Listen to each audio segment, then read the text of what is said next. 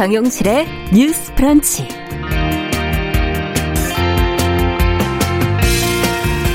안녕하십니까 정용실입니다. 코로나19가 한참 몰아칠 때 재난은 경제적으로 취약하고 또 사회적 지위가 불안한 사람들에게 더 쉽게 더 빨리 찾아간다는 것을 우리 사회는 이번에 뼈저리게 실감을 했습니다. 아, 곳곳에서 홍수가 발생한 뒤에 그 흔적을 마주하기 시작한 지금 어, 그때와 똑같은 생각을 다시 한 번 더 하게 되네요. 아파트보다는 주택이, 주택의 또 2, 3층보다는 1층, 또 지하가 당연히 더 쉽게 물에 잠겼지요. 또 주택이 아닌 곳, 컨테이너, 비닐하우스 같은 데 사는 이 비주택 거주자들의 상황은 더 심각합니다. 또 이런 계층 가운데서도 어린이, 청소년들이 받는 피해와 상처는 훨씬 크다 하는 그런 지적들이 나오고 있는데요. 자, 홍수 피해 복구 예산을 어떻게 마련할지 최근 뭐 이런저런 논의가 있습니다. 예산을 마련하는 것도 중요한 문제지만 어디 누구에게 어떻게 사용을 할지 또 빠르고 사려 깊은 판단이 나온다면 좋지 않을까 하는 생각 해 보게 되네요. 자, 8월 13일 목요일 정유실의 뉴스 브런치 시작합니다.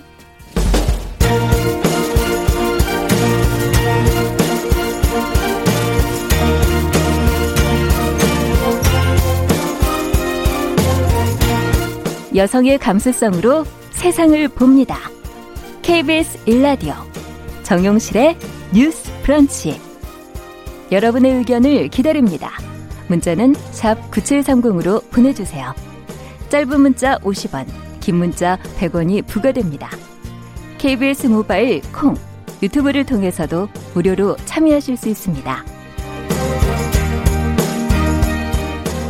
네, 정우실의 뉴스 브런치는 항상 여러분들과 함께하고 있습니다. 오늘도 많은 분들이 또 유튜브를 통해서도 들어오셔서 인사 건네주시네요. 감사합니다. 요즘에 유튜브로 좀 더 많이 들어오시는 것 같기도 해요. 예, 문자나 또 콩으로도 들어와서 인사 건네주시고 있습니다. 여상영님, 아카스이즈님, 반갑습니다. 자, 첫 코너 뉴스픽 시작해 보죠. 더 공감 여성정치연구소의 송문희 박사님 안녕하세요. 네, 안녕하세요. 전혜연 사평론가 안녕하십니까? 네, 안녕하세요. 최근 이제 앞서 홍수 얘기를 제가 좀 했는데 이와 관련된 얘기를 좀 시작을 해 보죠. 여야 간에 지금 4대강 사업 때문에 홍수가 난 것이다. 이게 안 했으면 또 큰일 났다.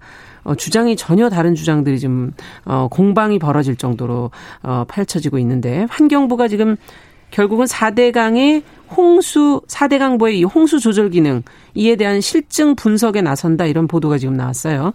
관련 내용을 전혜연 평론가께서 좀 정리를 해 주시겠습니까? 예, 우리 한번 좀 쉽게 정리를 한번 해보겠습니다. 예. 자, 첫 번째 우리 열쇠 말은 4대강 사업입니다. 다시 한번 떠올려 보면 이명박 정부의 핵심 사업이라고 할 만하죠.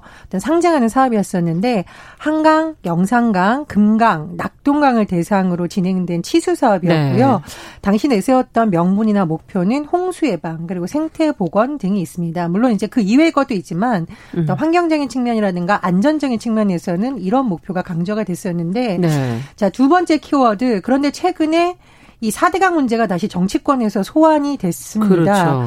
어, 섬진강 등지에서 이번에 굉장히 홍수 피해가 컸어요. 맞아요. 근데 야당인 미래통합당에서는 이렇게 섬진강 주변에서 홍수 피해가 커진 것은 지금의 여당인 더불어민주당이 음. 야당 시절에 4대강 사업을 반대한 것이다. 음. 그러니까 만약에 섬진강 주변에서도 이런 사업이 됐다면 이렇게까지 피해가 크지 않았을 거다라는 취지의 음. 발언이 야당 정치인들을 중심으로 네. 나온 겁니다. 그래서 민주당의 이제 정치인들이 반박하는 것은 4대강 사업이 오히려 수혜를 유발한 것이다라고 이제 공방이 벌어졌어요. 네. 자, 이런 가운데 문재인 대통령이 4대강의 보가 홍수 조절에 얼마나 기여하는지 실증 분석을 했으면 좋겠다라는 음. 이제 의견을 냈고요. 네. 또 댐 관리라든가 4대 강부의 영향에 대해서 전문가와 함께 깊이 있게 조사 평가를 당부한다 이렇게 예. 밝혔습니다. 세 번째 키워드 말씀을 드리면 환경부의 실증적 분석입니다. 음. 사실 이 4대강 사업을 둘러싼 논란은 어, 미래통합당이 여당 시절이었던 박근혜 정부 시절에도 있었고요. 있었죠. 예. 예. 아마 기억 떠올려 보시면 감사원에서 그렇죠. 결과를 발표했었습니다. 네. 그래서 2013년 감사원에서 4대강 사업이 홍수 예방과 큰 연관이 없다고 밝힌 바 있었고요. 음. 2014년 국무총리실 산하 4대강 조사 평가위원회는 홍수 위험은 줄었지만 계획에는 못 미쳤다 이렇게 발표한 바가 음. 있습니다. 그런데 이 환경부에서 이번에 실증적 분석을 하겠다라는 것은 과거에 있었던 대부분의 자료는 실제로 하는 현장 점검을 하기 어려운 점 때문에 모의로 한 거라는 거죠. 아, 모의 분석이라는 그래요. 겁니다. 그러니까 예전 같은 경우에는 실제로 홍수가 났을 때 측정한 값을 한 것이 아니라요. 가상으로 홍수를 우리가 이제 모의 실험한다 그러잖아요. 네네네. 그런 여러 가지를 놓고 해석 모델을 통해서 음. 계산된 것이다. 그래서 이번에는 실질적으로 분석을 네. 하겠다는 겁니다. 음. 그러니까 이번 홍수의 경우에는 각 댐에서 물의 양이 얼마 되는지 아. 유량이라던가 수위 관측이 실시적으로 이제 이루어졌다라고 해요. 그래서 이번엔 조금 더 이제 데이터라던가 여러 가지를 그렇겠죠. 활용해서 조사를 하겠다라고 하는데요. 어쨌든 워낙 민감한 사안이 다시 떠오른 만큼 관심이 모아지고 있고요. 또 이번 결과에 따라서 뭐 정부의 여러 가지 사업이 바뀔 수도 있는 거고 네. 기존 사업이 그대로 진행될 수도 있습니다. 그래서 환경부에서 어떤 결과가 나올지 또 관심이 모아집니다. 네. 뭐 정치 공방을 저희가 여기서 다 얘기해 드릴 필요는 없을 것 같고 그렇게 소모적인 얘기를 저희가 할 필요는 없을 것 같고요. 어쨌든 이 기회에 검증을 해서 정확한 결과를 볼 필요는 있지 않나 이런 생각은 들기는 합니다. 두 분은 어떻게 보십니까? 그 4대강을 다시 소환한다. 음. 왜 소환했느냐. 지금 수해로 많은 국민들이 엄청난 고통을 겪고 있는 이 마당에 네. 정치권에서 4대강 문제를 다시 정쟁의 도구로 소환을 하면서 잘못을 따지고 있다. 이것은 제가 볼 때는 음. 국민의 고통을 안중에 두고 있지 않은 것이다. 음. 왜냐하면 음.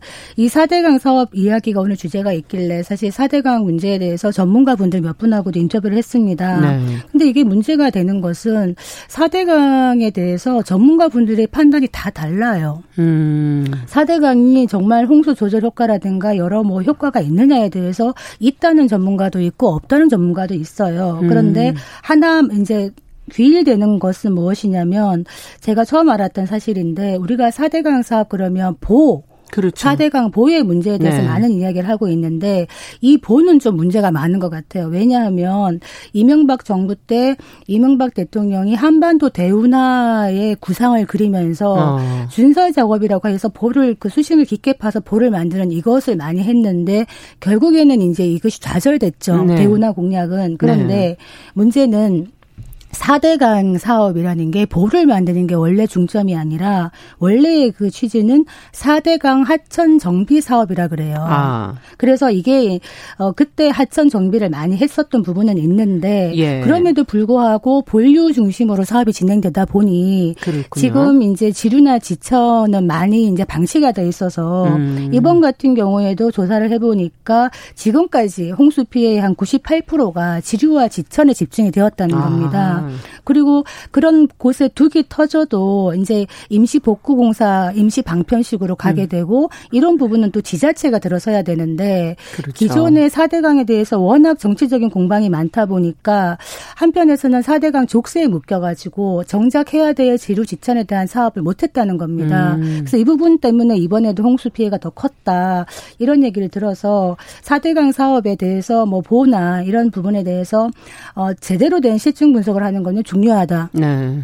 왜냐하면 앞으로 개선점을 찾아야 되지 않겠나 이런 생각이 드는데 네. 일단은 그동안 정부가 4대강 이야기는 많았지만은 이명박 정부 이후에 박근혜 정부 들어와 가지고도 4대강 사업조사평가위원회에서 보고서를 냈습니다. 음. 소규모 하천 정비를 해야 된다 했는데 되지 않은 거예요. 그래서 음. 이런 부분은 문재인 정부가 치수 사업은 사실 100년을 바라보면서 장기간 투자와 유지를 해야 되는 것이라 정권에 불문하고 이거는 좀 거시적인 안목으로 전문가들의 의견을 모아야 된다 이런 생각이 듭니다. 네. 예, 저도 일부분은 공감하지만 일부분은 생각이 다른데요. 어, 예를 들면 정치인들이 미래통합당이 지금 주장을 하고 있잖아요. 4대강 사업을 반대해서 이렇게 뭐 피해가 커졌다는 취지로. 음. 그런데 정치권에서 여기에 대해서 객관적인 자료가 있다면 이게 정쟁의 소지가 될 이유가 없었겠죠. 그렇죠. 근데 객관적인 음. 자료 없이 이런 주장을 하다 보니까 이걸 국민들이 보기에는 도대체 누구 말을 믿으라는 네. 거냐라고 혼란스러운 겁니다. 그래서 음. 이 다시 사대강 사업이 소환된 과정은 참 유감입니다만 결과적으로 어쨌든 이 부분이 환경이라던가 주민들의 어떤 삶에 많이 영향을 미치는 부분이라면 이런 정쟁을 끝나는 차원에서 환경부에서 제대로 짚어요. 예, 제가 이제 실증적 분석이라고 하는 거는 예. 전문가들마다 의견이 다른 건 실증적 분석이 아니잖아요. 그렇죠. 구체적으로 국민들한테 근거를 제시할 수 있는 근거가 나와서 결론이 뭐든 국민들을 안심시켜 주는 게 이제 우선이다 이렇게 생각을 하고요.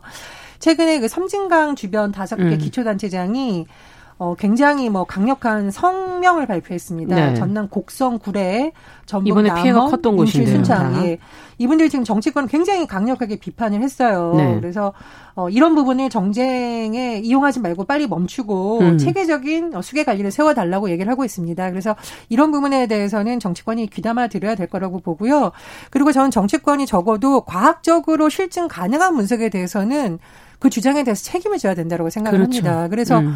이것이야말로 정쟁에 이용되면 안 되는 소재잖아요. 네. 그래서 저는 여당이든 야당이든 어떤 주장을 한 의원들에 대해서는 당 차원에서도 음. 면밀하게 기록을 해서 다음 공천에 반영을 해야 된다. 그렇죠. 이렇게 생각을 합니다. 그 네. 섬진강 댐 같은 경우에는 음. 사실 4대강과 별로 관련이 없다고 전문가들이 얘기하시는 게 뭐냐 하면은 원류에 따른 제방 붕괴였다면은 4대강을 안 했기 때문이라고 주장할 수 있지만은 그것이 아니라 제방 관리가 부실했기 때문에 제방 밑 부분에서 파열이 난 것이다라는 게 전문가들의 대체적인 의견인 것 같아요. 그래서 아까 그 지역에 있는 지방자치단체 장들이 엄격하게 항의하는 거는 굉장히 근거가 있는 것이다. 근데 이 부분에 대해서도 지금 수자원 공사, 환경부, 기상청이 서로 엇갈리는 의견들을 내고 있는 거예요. 환경부와 수공은 네. 기상청 예보 등에 따라서 했는데 우리는 최선을 다했다 이런 식 얘기를 음. 하고 있는 거고 기상청은 그런 수공의 설명은 아니다. 우리는 음. 제대로 그때 당시 예보를 했다라고 지금 얘기를 하면서 서로 어떤 책임 미루기를 하고, 미루기를 하고 있는데 네.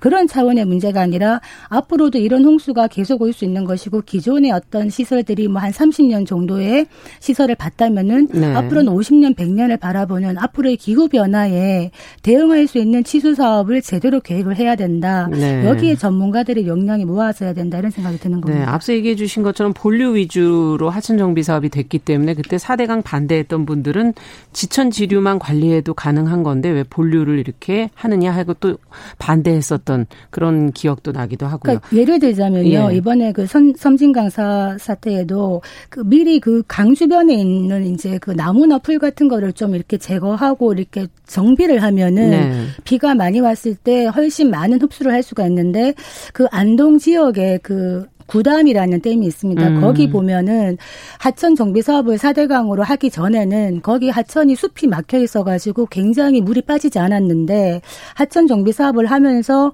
물이 빠지면서 이제 거기가 원활하게 돌아갔거든요. 음. 그래서 하천 정비 사업은 굉장히 중요하다. 중요하네. 특히 지천 지류의 예. 관리는 필요한 것 같네요. 이 부분에 관심을 가져야 음. 되는 것이다. 이렇게 말씀하는 겁니다. 근데 말씀해 주셨듯이 지류 지천 사업이 음. 홍세방에 도움이 되는 것 같다면 예. 그것부터 사실은 이명박 정부에서 음. 했어야 됐 다는 지적도 나오고 있습니다. 그래서 뭐 어쨌든 이게 정치 공방과 맞물리면서 음. 결국은 어디에서부터 잘못된 시작을 했는지에 대해서는 나오겠죠. 조사 그렇죠. 결과 하다 보면. 그리고, 그리고, 그것을 빨리 개선을 해야 되겠죠. 그렇습니다. 이것은 예. 사실 섬진강 주변에 있는 주민들 같은 경우에는 이번에 피해가 어마어마하더라고요. 곡성이 맞습니다. 600억 원 피해가 난고요. 아. 구례가 1268억 원, 남원은 1000억이라고 합니다. 근데 예. 실제로 주민들의 삶에 겪는 고통은 사실 수치화되지 않잖아요. 맞아요. 더 큰 피해가 있다라는 거거든요. 그래서 환경부에서 이번에 좀 객관적으로 국민들이 납득할 만한 조사 결과를 좀 냈으면 합니다. 네. 자, 다음 뉴스는 정의기억연대 얘기를 좀 해보겠습니다. 어제 회계 부정 의혹에 대해서 사과를 했고요. 개혁 방안을 제시를 했는데 관련 내용을 성 박사님께서 좀 정리를 해주시겠어요?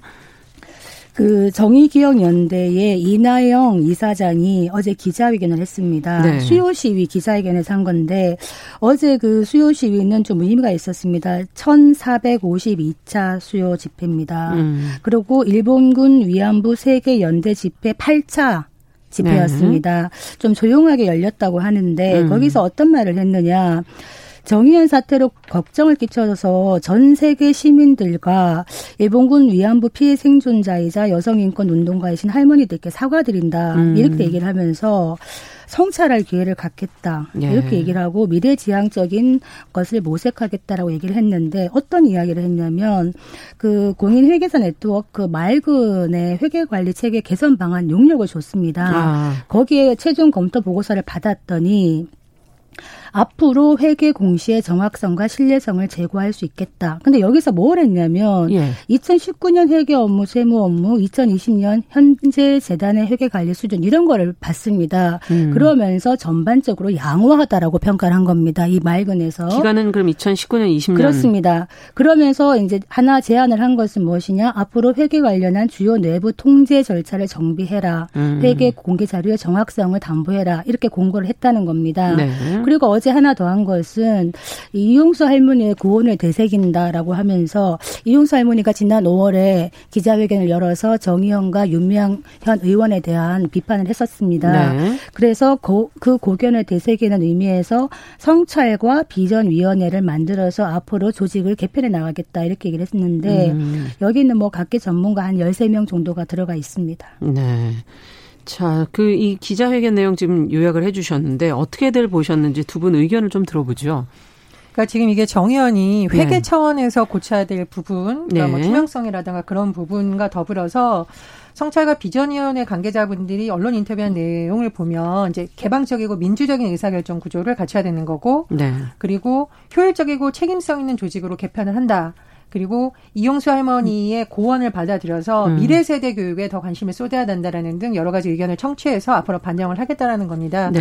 근데 이제 저는 긍정적으로 보는 부분은 어쨌든 성찰과 비전이어야 된 관계된 분들이 보니까 우리나라에 이런 여러 가지 문제에 있어서 전문가분들이 모였어요. 음. 그래서 예를 들면은 민주적이지 않은 조직이다 이런 것은 뭐 검찰 조사라든가 회계 관리 전문가들이 할 수 있는 건 아니잖아요. 그렇죠. 그래서 이런 분들이 좀 고견을 주셔서 좀더 어, 많은 사람들의 의견을 수렴할 수 있는 조직으로 났으면 좋겠다라는 음. 기대를 하고 있는데요.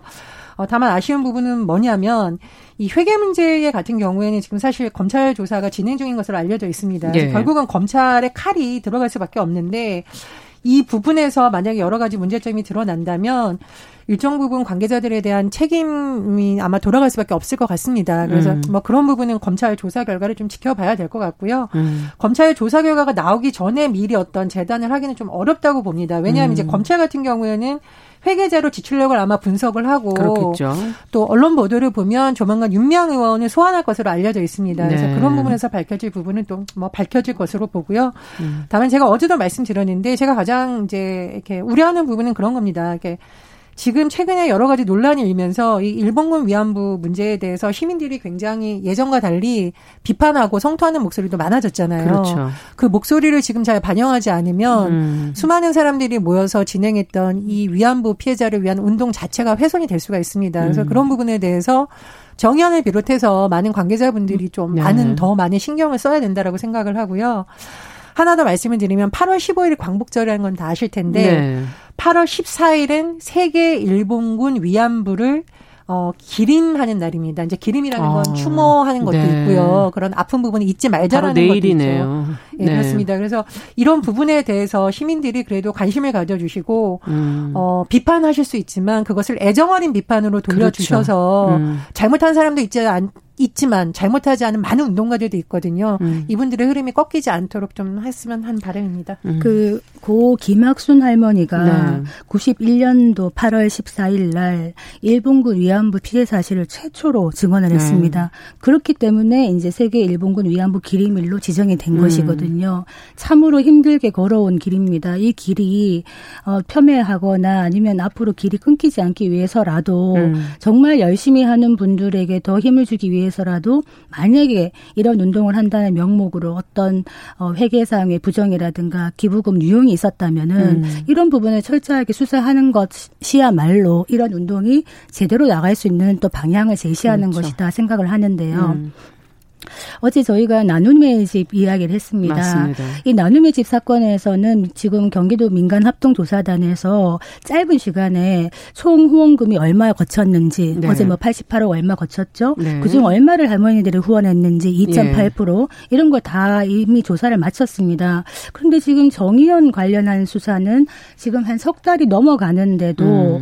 아직 그 서울 서부지검이 중간 발표를 하지 않고 있어요. 음. 물론 검찰에서는 회계 자료 자료와 이제 실제 지출 내역을 맞추는데 시간이 걸리고 있지만 음. 곧 마무리될 것이다.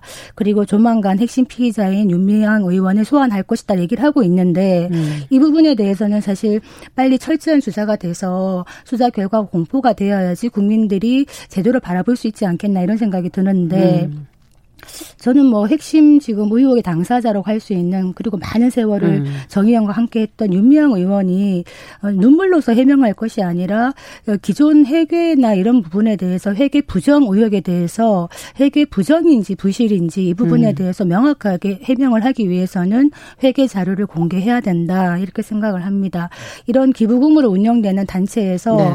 회계 부실과 회계 부정을 굳이 나눠야 되느냐? 음. 저는 엄밀하게 말하면 회계 부실도 회계 부정이라고 보는 사람입니다. 음. 그렇기 때문에 이 부분에 대한 투명성을 강화해야 되겠다 이런 생각이 음. 듭니다. 네. 자, 앞으로 나오는 또 수사 결과 어, 쭉 좀 지켜보면서 계속 문제를 정리해 보도록 하지요. 자, 마지막으로 방송인으로도 유명한 기안84의 웹툰 복학왕이라는 어, 웹툰이 여성 혐오 논란을 지금 일으키고 있는데 일부 지금 내용만 좀 수정이 됐다 이런 어, 보도가 나오고 있어요. 어떤 내용이 도대체 문제가 된 거고 고친 건 뭐고 또 안 고친 거는 무엇인지 내용을 좀 자세히 좀 들여다볼까요? 예, 이 기안 84라는 웹툰 작가 워낙 유명하죠. 방송국에서 네. 활동도 많이 하고 또 그 작품 복화광도 워낙 인기가 많아서 어. 뭐이 이름만으로도 대다수가 인지할 정도로 유명한 웹툰입니다. 근데 최근에 이제 에피소드별로 공개가 되는데요. 네. 304화가 공개가 됐습니다. 저도 봤습니다. 좀 어. 관심을 갖고 봤는데요. 이제 우기명이라는 먼저 입사한 남자 직원이 있고요. 제가 음. 이제 설명을 돕기 위해서 남자 직원, 여자 직원은 좀 이번 네. 설명에서는 좀 나누겠습니다. 그리고 어, 또 다른 여직원이 나오는데 봉지은 씨가 나오는데요. 음. 이 봉지은이라는 인물은 인턴입니다. 음. 근데 이제 이 회사에서는 이 인턴들 중에 한 명만 뽑겠다라고 하는 상황인데요. 여러 명 있는 모양이죠. 네네. 음. 이제 이제 봉지은 씨가 이제 이 안에서 활동하는 내용이 다뤄지는데 저는 좀 깜짝 놀란 게 일단 이 봉지은이라는 인물이 사실은 이제 보고서 작성 능력이나 이런 게 없는 것으로 묘사가 되어 있어요. 아. 아침까지 제출하기로 했는데 보고서를 20%밖에 완성을 안 했다던가 이런 상황이 그려지는데 어 뉴스에는 많이 언급이 안 됐습니다만 저는 개인적으로 문제 의식을 갖고 붙던 장면은 뭐냐 팀장이 빨리 보고서를 달라라고 하니까 20%밖에 안 됐다라고 하면서 어떻게 넘어가냐 애교를 부리는 것으로 그래서 아. 웹툰에 이런 내용이 나옵니다. 그녀의 생존 전략은 애교하고 딱 물음표가 나오고요. 음. 자, 그 다음에 더 크게 논란이 됐던 부분은 이제 회식에 갔어요. 네. 이제 사원들하고 팀장하고 갔는데, 아, 조개구이 집에 갔습니다. 그런데 네. 이제 봉지은 씨가, 어, 조개구이를 배에 놓고 깨는 장면이 묘사가 되어 있어요. 음. 왜냐하면 팀장의 비를 맞춰주기 위한 방법으로. 그리고 결론적으로 봉지은 씨는 테이블 위에서 깨면 안 되나요? 실제로 배에 놓고 그러니까 약간 이제 예. 수다를 연상시키는 장면들이 음. 나와요. 이렇게 애교를 부릴 때도 수달이 손에 눈을 대고 뭐 이렇게 애교를 부리는 장면 이 아. 굉장히 나오는데 어쨌든 이 봉진 씨가 합격을 했어요. 예. 그 다음에 또 어떤 에피소드가 나오냐. 당시 회식 자리에 있고 이 사람을 뽑는데 어떤 영향을 미쳤던 40대 팀장이 음. 그날 회식 날 봉진 씨와 키스를 했다. 그리고 사귈 것이라는 것을 암시하는 대화가 음. 나오고요. 뭐 등등이 있습니다. 근데 이제 이 내용에서 어, 논란이 됐던 부분 때문에 지금 청와대 국민청원까지 아, 올라간 아, 상황인데요. 네. 제가 오늘 아침에 확인해 보니까 8월 12일 날 청원이 올라왔는데 오늘 명? 아침에 4만 6천 명이 넘어갔습니다. 4만 6천 명. 예, 굉장히 숫자가 빠르게 올라가고 있는데 음. 예, 청와대 국민청원에 올린 사람이 주장한 바를 이제 옮겨 드리자면 이제 정확하게 이 웹툰이고 이 작가라는 명칭을 쓰지 않았지만 내용을 음. 읽어보면 전반적으로 이 웹툰과 이 작가를 그렇군요. 지칭하는 것을 알 수 있는데요. 이게 좀 너무 말도 안 되는 내용을 희화하는 거 아니냐. 음. 그리고 어, 최근에 여러 가지 논란을 뛰어넘을 정도로 이것은 좀 심각한 문제 의식이 있다라고 음. 좀 지적을 했고요. 제가 오늘 그 작품의 댓글을 읽어봤는데요. 뭐, 아 그냥 작품을 재밌게 보면 된다라는 취지의 글도 있었지만 여성 남성을 떠나서 업무로 입사하는 게 아니라 뭐 애교를 부린다던가 네. 회식 자리에서 좀 과도한 행동을 해서 입사를 네. 한다 이런 것 자체가 좀 문제가 있는 거 아니냐 많은 사람들이 보는 웹툰인데 이런 지적이 있습니다. 그래서 네. 어쨌든 문화계가 최근에 뭐 성인지 감수성, 인권 감수성에 논란이 있는데요. 이번 논란도 좀 같은 맥락에서 봐야 되지 않을까 그런 음. 생각입니다. 어쨌든 웹툰이라는 것 자체가 이제 쉽게 좀 접근할 수 있는 또 젊은 사람들에게 중요한 매체이기 때문에 어, 작가가 조금 더 관점을 좀 어, 다르게 가질 수도 있지 않았을까 하는 그런 아쉬움도 들기도 하는데 두 분은 어떻게 보세요? 그 기안 발사가 방송인이기도 하거든요. 방송에 나오기 때문에 누군가 했더니 어, 젊은 학생들이 어, 유명한 웹툰 작가라고 하더라고요. 예. 그런데 이 웹툰 요새 학생들도 많이 보기 때문에 영향력이 큽니다. 음. 그리고 지금 네이버 웹툰이 연령 제한이 없어요. 그런데 이런 아. 웹툰에서 많은 학생들이 보고 있는데 이런 장면들이 나온다. 음. 얼핏 봤을 때 이제 일단 연상시키는 것이 인턴 여직원으로 뽑히기 위해서 뭔가 상사에게 뭔가 이렇게 성상납을 한 듯한 그런 뉘앙스를 풍기는 그림이었다는 거죠. 네. 그래서 우리가 왜 90년대에 디디에 카멘케 감독의 소파 승진이라는 영화가 있었어요. 음. 거기 보면 이 직장에 갔는데 직장 상사들의 어떤 계속적인 성희롱이나 이런 것들이 음. 좀 있어서 그런 이야기를 하는 건데 저는 엄밀한 의미에서 실제로 이런 일들이 좀 벌어지고 있다. 왜냐하면 인턴으로 뽑히는 것도 힘든데 인턴으로 가서 정직원 가는 것도 매우 힘든데 음. 실제로 젊은 여성들이 이 과정에서 직장 상사들의 성희롱에 노출되는 경우가 있다. 음. 이런 경우는 엄연한 현실이라고 보는데 지금 웹툰에서 이런 것들을 굉장히 왜곡된 시선으로 음. 말하자면 문제의식을 안 예, 느끼고 문제의식을 느끼는 것이 아니라 약간 왜곡된 시선으로 이런 그림을 그린다는 거에 음. 대해서는 창작의 자유로 허용하기에는 문제가 심각한 게 아닌가 이런 음. 생각이 듭니다. 그게 이 기안84라는 작가가 이런 현실을 풍자하기 위해서 비판하기 위해서 그러냐 제가 보기엔 사실 그렇게 음. 느껴지진 않았어요. 만약 그런 비판 의식에서 했다면 네 좋죠? 현실에서 왜 이런 음. 일이 일어나는가 이런 음. 일은 일어나서는 안 된다라는 그런 관점이 사실 제가 독자 입장에서 좀 느끼기 어려웠기 때문에 사람들이 음. 불쾌감을 느끼지 않았을까라고 생각이 들고요. 두 번째로 저는 이제 네이버가 이런 것을 하는 일종의 플랫폼 역할을 하고 있는데 네. 이버의 관리 감독 책임이 좀 있다. 음. 그래서 바쁘지겠지만 그 작가들이 이런 것을 많은 사람들에게 노출시킬 때 음. 일부분 데스킹 역할을 할 필요가 있다고 생각을 합니다. 표현의 자유와 수익만 쫓을 것이 아니라 음. 이런 부분 필요하다고 보고요. 마지막으로 제가 이제 기안 팔사님의 사실 개인적인 팬이지만 음. 예전에 이 기안 팔사의 복화강이 청각 청 희화 논란에도 휩싸인 적이 아, 있어요. 그래서 예. 또 사과문을 게재하기도 했는데 네. 자꾸 이런 일이 반복된다는 것 자체가 팬으로서 매우 좀 안타깝습니다. 네. 기안팔사님도 그리고 네이버도 이번 기회에 좀 음. 성찰하는 계기가 됐으면 합니다. 네. 뉴스픽 어, 전혜연 평론가 더공감 여성정치연구소 송문희 박사 두 분과 함께했습니다. 감사합니다. 감사합니다. 감사합니다. 정용실의 뉴스브런치 듣고 계신 지금 시각 10시 31분 넘어서고 있고요. 라디오 정보센터 뉴스 듣고 오겠습니다.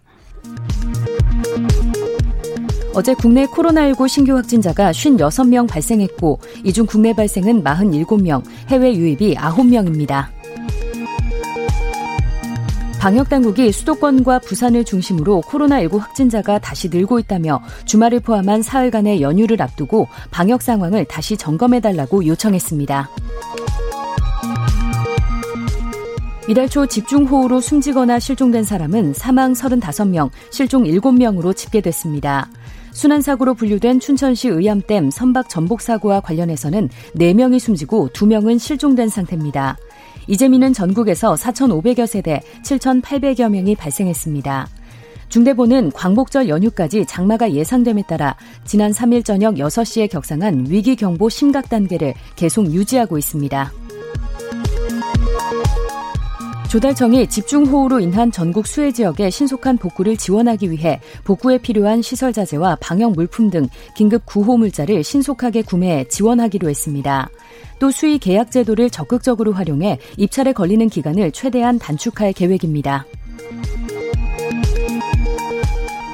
홍남기 경제부총리 겸 기획재정부 장관은 전에 없던 새로운 직업 발굴을 활성화해 청년 고용을 늘리겠다고 밝혔습니다. 또 사회 경제적 기업에 대한 지원을 늘려 이 분야에서 일자리 6만 4천 개를 만들기로 했습니다. 집중호우로 통제됐던 한강공원 가운데 다섯 곳을 오늘 추가로 개방합니다. 오늘 오전 9시부터 여의도와 난지 한강공원이 개방되고 오후 2시부터 양화, 뚝섬, 잠실 한강공원이 추가로 문을 엽니다. 지금까지 라디오 정보센터 조진주였습니다.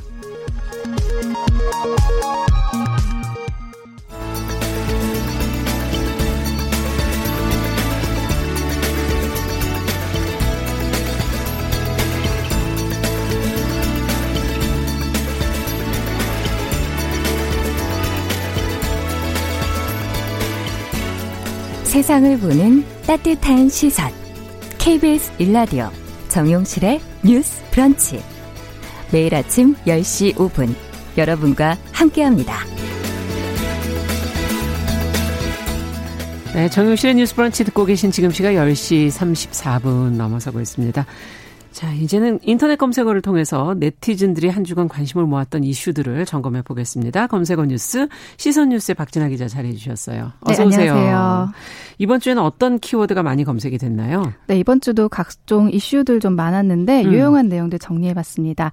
첫 번째 키워드는 패스 모바일 운전 면허인데요. 네. 패스 모바일 운전 면허는 이동통신 3사의 패스 인증 어플리케이션에 본인 명의의 운전 면허증을 등록해서 온오프라인 에서 운전 자격이나 신분을 증명하는 서비스인데요. 음. 이게 지난해 9월 과학기술정보통신부 ICT 규제 샌드박스를 통해서 국내 최초로 상용화된 디지털 디지털 공인 신분증입니다. 아, 편리해 보이는데 네. 보안은 어떻게 가장 중요한 게 보안 아니겠습니까? 그렇죠. 예. 우선 이 서비스가 이제 제가 지난해 9월에 이렇게 토, 그 ICT 규제 샌드박스를 통해서 상용화됐다고 말씀드렸잖아요. 네. 근데 지난 6월 24일부터 공식 개시가 일단 됐고요. 음. 이게 기존 신분증하고 달리 저도 들어가서 봤더니 생년월일이라고 주소 같은 개인 정보는 숨겨져 있는 아, 기능이 있더라고요. 드러나지 않고. 네, 그리고 또 캡처를 막기 위한 기술이 적용이 됐고 예. 이게 30초가 지나면 화면이 자동으로 초기화되는 그런 보안이 됐습니다. 음. 들어가 보시면 사진 밑에 밑 옆에 밑에 바코드랑 QR 코드로 그 정보들을 다 이제 심어 놓은 거. 거죠. 음. 네, 근데 또 이게 인증 과정이 복잡하다. 이제 그런 문제들이 사실 들어갈 때 네, 있었습니다.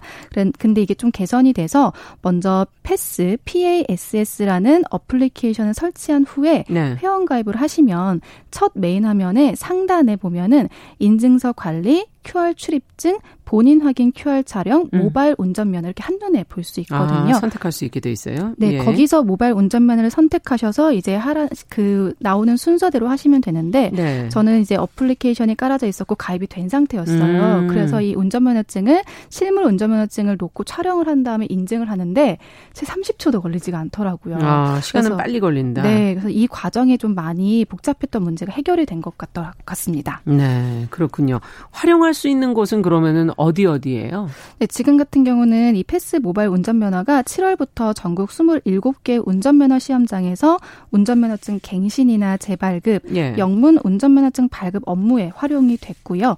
또 패스 앱을 통해서 신원 증명이 폭이 넓어진 게 아무래도 운전면허 음. 시험장을 찾은 고객들이 많아진 게 아니냐 이런 분석입니다. 예. 또 앞으로 이동통신 3사와 경찰청은 하반기에 패스 모바일 운전면허를 교통경찰 검문 등 일선 전 경찰 행정에 적용하는 방안도 아. 지금 논의 중에 있고 또 금융거래나 이동통신 서비스 신원 확인 용도로도 활용할 수 있도록 논의를 진행하고 있습니다. 그렇죠. 이제 금융거래할 때도 사실 운전면허증을 그렇죠. 많이 가져가시니까. 네. 예. 자, 근데 이제 항상 부작용 같은 거는 없는지 네. 검토를 좀 해봐야 되지 않아요? 네, 전문가들은 요즘 이게 언택트 문화가 많이 확산되고 있잖아요. 이 말은 즉 무인 편의점, 뭐 무인 계산대 네. 이런 게 늘어난다는 의미인 건데 이때 이게 바코드와 QR 코드 스캔만으로 가능하기 때문에 음. 이게 이렇게 성인 인증이 가능하다는 거죠. 그래서 혹시나 청소년들이 이 성인의 휴대폰을 몰래 이용해서 아. 네, 술이나 담배를 이용할 수도 있지 않을까 이런 문제점이 이제 제기되고 있는. 있는 거거든요. 예. 그러니까 이게 사람이 직접 확인을 하는 경우라면 이 사용이 좀 더 장점이 많을 수 있지만 음. 그렇지 않은 경우는 부작용이 발생할 수 있기 때문에 이런 부분에 대해서 좀 더 꼼꼼한 대책이 필요할 것 같습니다. 네, 앞으로 이제 늘어나는 무인 어, 계산대, 무인 편의점 네. 이런 데서 혹시나 잘못 사용되지 네. 않을까. 맞습니다. 이런 것도 그러면 좀 대비하는 그런 것들이 좀 필요하겠네요. 그렇죠. 네. 네. 자, 그럼 다음 키워드 좀 살펴보죠. 네, 좀 주의해서 들으셔야 될 것 같아요. 한여름 벌쏘임 주인데요. 네. 바로 오늘 9시를 기점으로 해서 전국에 벌쏘임 사고 주의보가 아, 이런 게 주의보가 원래 있었나요? 네, 소방청에서 주의보를 내렸는데 어. 지난 2주 연속해서 벌집 제거 출동이 주에 8천여 건이 됐다고 하고요. 음. 벌쏘임 사고가 300여 건이 발생해서 주의보가 발령이 된 겁니다. 소방청이 올해 좀 긴 장마가 있었잖아요. 네. 그래서 기온이 하강하면 보통은 이런 벌쏘임 사고가 좀 줄어드는 편인데 그럼에도 불구하고 7월 벌쏘임 사고가 6월에 비해서 2.4배나 늘어난 1,014건에 이른다고 밝혔습니다. 어. 그러니까 지난해 같은 경우도 통계를 보면 벌쏘임 사고가 해마다 7월에서 9월에 집중되었기 그렇죠. 때문에 아, 뭐 휴가철인 분들도 많으시고 또 장마가 이제 끝나는 시점이기 때문에 특별히 주의하셔야 될 것 같습니다. 이제부터 더위가 오니까 네, 또 더 신경 맞습니다. 쓰셔야 될 텐데 많이 또 야외 활동하시면 네. 근데 이게 주의보까지 내려졌다면 이제 어떻게 해야 되는 건지. 네, 음. 우선은 이게 많아진 이유로 이유를 좀 아셔야 되는 게요. 네. 소방청은 장마가 끝나면서 그동안 비로 인해서 벌들이 먹이가 부족했기 때문에 아. 그래서 이제 본격적으로 오히려 활동에 나설 것이다 이렇게 얘기를 네. 했습니다.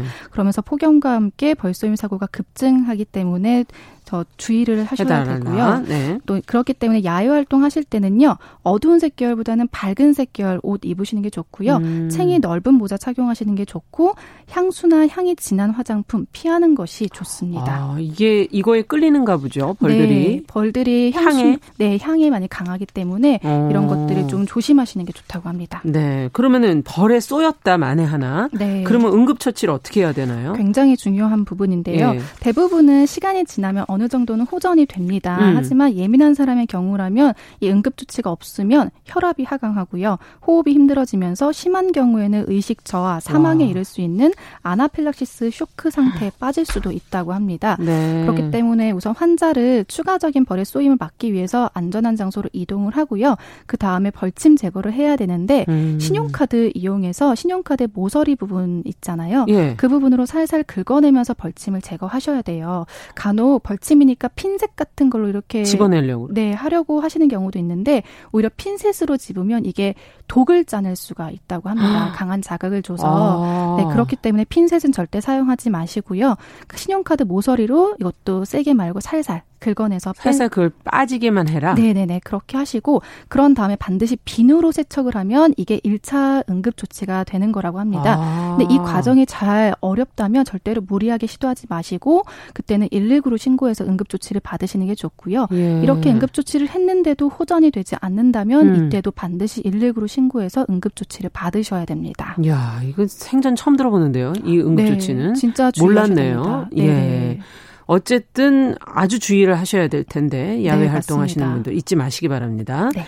자, 그 다음 키워드는 어떤 걸까요? 네, 마지막 키워드는 14일 택배 없는 날인데요. 네네. 바로 내일이죠. 음. 내일이 택배 없는 날 운영함에 따라서 택배 이용에 좀 주의가 필요한데 유통업계에 따르면 CJ 대한, 대한통운과 롯데, 한진 등 이 대형 택배사들이 내일 바로 택배인 refresh day로 정해서 휴무를 하는 겁니다. 어, 편의점에서도 내일. 네네 편의점에서도 택배를 보내시는 분들이 있는데 내일은 일부 중단될 수 있기 때문에 네 미리 알고 계셔야 되 되겠네요. 네, 그렇죠. 그래서 사실은 이게 어제 알, 어제부터 더 알고 이제 급한 것들은 보내주셨으면 좋을 텐데 오늘 같은 경우는 어, 이제 보내면은 맞아요. 내일 쉬는 날이기 때문에 조금 지연이 될 수 있다는 점 어. 아셔야 되고요. 그렇기 때문에 온라인 쇼핑몰 등에서 주문한 상품 오늘 만약에 주문을 하신다면 빨라도 다음 주 월요일인 음. 17일부터 배송이 시작되는 경, 경우입니다. 네. 또 물량이 많이 밀릴 수가 있기 때문에 기존보다 하루 정도 더 물건이 늦게 도착할 수 있다는 것도 그렇겠네요. 유의하셔야 됩니다. 음. 임시 공휴일이 17일이잖아요. 네네. 이날은 어떻게 되나요? 네, 이날은 임시 공휴일로 지정은 됐지만 소비자 불편 등을 고려해서 정상 근무가 예정된다고 합니다. 음. 네, 그렇기 때문에 17일 날은 오늘 주문하시면 17일부터 배송이 되는 거는 맞는데요. 예. 이게 자체 배송망을 가진 곳들이 있습니다. 대표적으로 쿠팡의 로켓 배송, 뭐 ssg.com의 쓱 배송, 음. 마켓컬리의 샛별 배송 이런 식으로 자체 배송망을 가진 곳들이 있는데요. 네. 그런 것들 같은 경우는 자체 배송망을 이용하기 때문에 내일 택배 없는 날도 관계없이 네, 음. 운영이 되고요. 평소와 다름없이 이루어진다고 합니다. 뭐 급한 물건이 필요한 상황이라면 이런 배송들을 살펴보시면 될 것 같은데 그게 아니라면 내일은 택배 없는 날이기 때문에 이제 배송이 되지 않으니 음. 어, 왜 이렇게 배송이 안 됩니까? 그러니까요. 네, 이런 부분들을 꼭 인지하신 다음에 문의를 해 주셨으면 그, 네. 왜냐하면 코로나19 때문에 택배 기사님들이 많이 맞아요. 힘드셨잖아요. 잊지 마시기 바랍니다. 네. 네. 자 필요한 소식들 잘 챙겨주셨어요. 시선 뉴스의 박진아 기자 수고하셨습니다. 감사합니다. 네, 감사합니다. 우리는 만났다. 월요일부터 금요일까지 오전 10시 5분엔 뭘 해요? 참고로 말하지만 정용실은 뉴스 브런치를 들어요.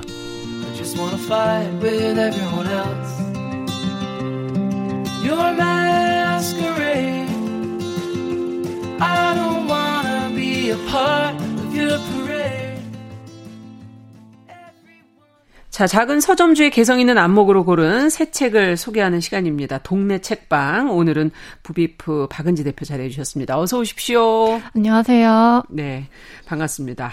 오늘 만나볼 책은 어떤 책인가요? 네, 오늘 소개해드릴 책은 맑고 단정한 산문집입니다. 음. 어, 말들의 흐름 세 번째 시리즈로 출간된 한정원 작가의 시와 산책 소개해드리려고 합니다. 이 책인가요? 시와 산책. 네. 와, 표지 색깔이 예쁜데요. 음. 이 말들의 흐름 시리즈라고 지금 소개를 해주셨는데 그게 뭐예요? 어, 시간의 흐름 출판사에서 만든 시리즈인데요. 총 10권의 책이 끝말 잇기처럼 이어지는 책이에요. 음. 지난 4월에 출간된 정은 작가의 커피와 담배, 또 금정현 작가의 담배와 영화, 정지돈 작가의 영화와 시, 그리고 오늘 제가 가지고 온 한정원 작가의 시와 산책까지 이렇게 아. 총 4권이 먼저 나와 있는데요. 예. 네. 제목을 보시면 아시겠지만 한 사람이 커피와 담배처럼 두 개의 낱말을 제시하고 글을 쓰면 다음 작가분께서 이제 두 번째 낱말을 이어받아서 담배와 영화 이렇게 또 하나의 낱말을 꺼내서 이어가는 시리즈예요. 아, 그렇군요. 끝에 있는 그 단어를 받아서 또 네. 다른 단어랑 또 받아서 다른 단어랑 해서 네. 이제 시라는 게 마지막으로 넘어왔고 시하고 이제 산책을 이분이 고르신 거군요. 네, 맞습니다. 네. 제목이 다 모아 모 이렇게 모아 모 네. 모아 모. 예. 말들의 흐름이라는 게 그렇게 서로 이렇게 흘러가는 거다 뭐 이런 음. 의미인가요? 네, 네, 맞아요. 예.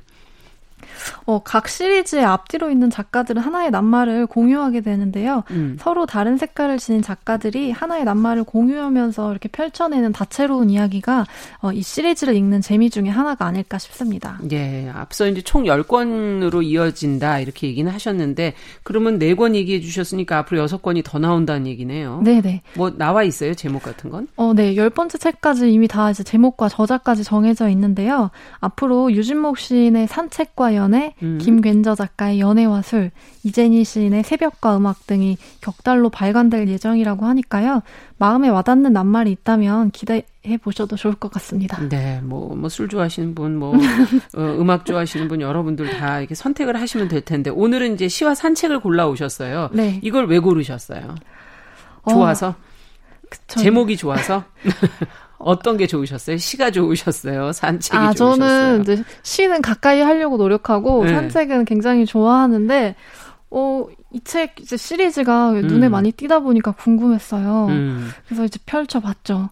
근데 이 한정원 작가의 이 책이 첫 번째 책이에요. 아. 네, 제가 이 책을 보고 나서 어, 한정원 작가가 어떤 누구지? 사람인지 누구지 이렇게 예. 인터넷에 검색을 해봤는데 이 책이 첫 번째 책이어서 어떤 정보가 없더라고요. 아. 작가 소개를 보니까 대학에서 시를 쓰기 시작하셨대요. 음. 그리고 또 단편 영화를 연출하기도 했고 연기도 했고 수도자로 살려고 하기도 했었다고. 정말 다양한 네. 이력을 갖고 계신데, 근데 연, 연, 연결은 별로 안 되는데, 네. 네. 그래서 그 몇 줄의 소개 문장으로는 이제 결코 더듬어지지 않는 분이었는데, 음. 아, 7편의, 27편의 글이 여기 나오거든요. 네. 그 글을 읽다 보면, 아, 이런 분이구나, 라는 게 느껴지기 시작합니다. 아, 어떤 느낌이었어요? 좀 표현해보자면. 너무 순하고요. 순하고. 네, 순하고 단단하고 맑고 음. 단정하고 그런 느낌의 글이에요. 그래서 아 도대체 이분은 누군가요? 어떻게 이런 글을 쓰는 사람은 도대체 누군가 이렇게 그렇죠. 아마 독자분들도 외치게 되실 것 같아요. 글과 사람이 사실은 닮아 있어서 지금 글의 느낌을 표현해 주신 게 아마 네. 한정원 작가의 느낌이 아닐까 하는 그런 예상도 되는데 네. 내용이 궁금해지네요. 어떤 내용으로 되어 있습니까?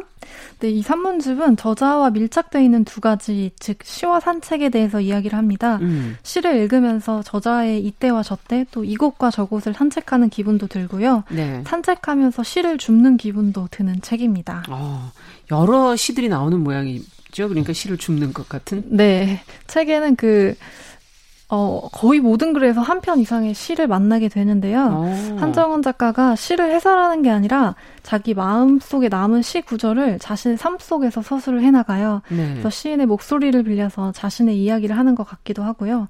그래서 이런 방식으로 독자들은 파울 첼란과 세사르 바예오, 또 실비아 플라스와 에밀리 디킨슨, 릴케와 페소아 같은 시인들을 만나게 되는데요.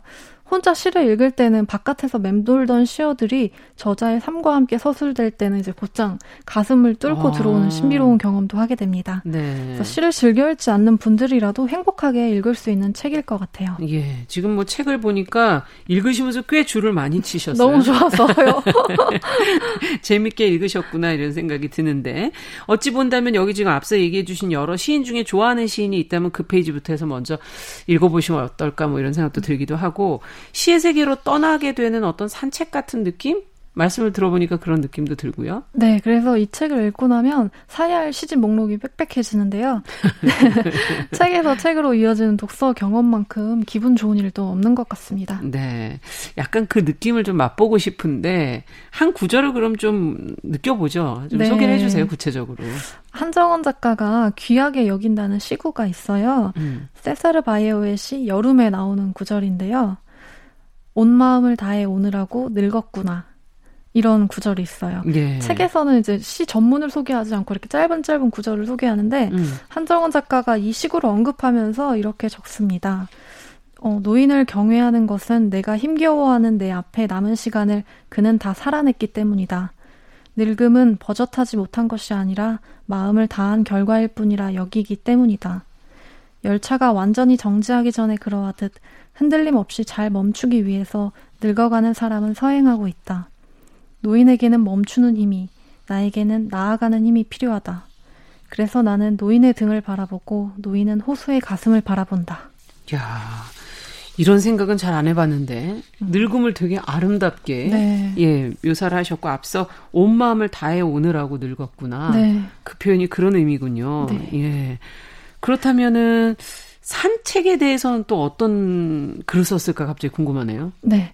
이 책을 끝까지 읽으신 분이라면 두 가지 행동을 하게 되는데요. 첫 번째는 시집을 사게 되는 거고 두 번째가 바로 산책에 나서게 되는 겁니다. 예. 산책이 시가 될 때라는 산문에서 작가가 또 이렇게 이야기를 해요. 내가 보는 것이 결국 나의 내면을 만든다. 내 몸, 내 걸음걸이, 내 눈빛을 만든다. 그러므로 산책에서 돌아올 때마다 나는 전과 다른 사람이 된다. 다른 사람의 다른 사람의 다른 사람이 되어가는 동안 나는 다만 존재한다. 야 이것도 멋지네. 산책을 이렇게 생각해 본 적이 음, 없네. 그렇죠. 이 이분의 그 예. 눈으로 보는 세상이 너무너무 음. 멋지고 아름답고 그래서 제가 필사를 하지 않았겠어요. 필사를 하셨어요? 매일 한 편씩 하려고 아, 생각하고 있어요. 재밌네요. 네. 그, 그렇게 읽으시는 방법도. 네. 예, 근데 어쨌든 산책하는 동안 보는 것이 결국은 나의 내면을 만든다. 그래서 내가 바뀐다. 이런 음. 얘기인 거죠? 네. 산책하는 동안 좁은 방 안에는 없던 것들을 보고 또 듣고 느끼면서 이전과는 또 다른 사람이 된다는 건데요.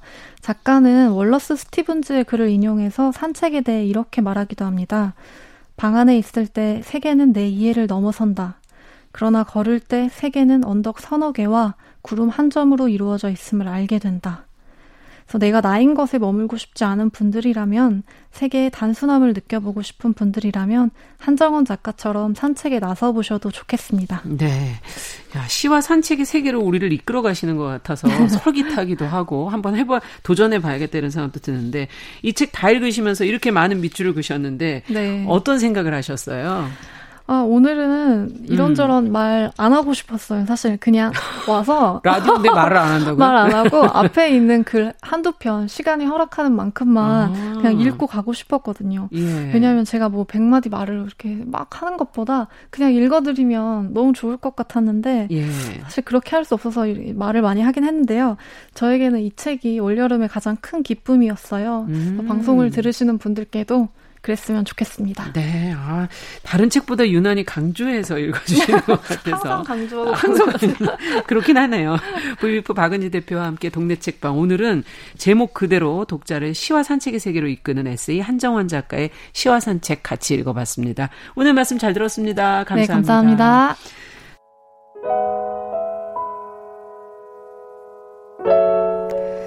네, 이한철의 흘러간다 들으면서 정영실의 뉴스 브런치 목요일 순서 마무리하겠습니다.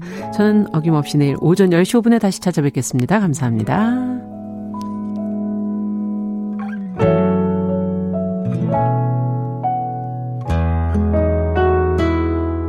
흘러간다 바람을 타고 물길을 따라 흘러간다.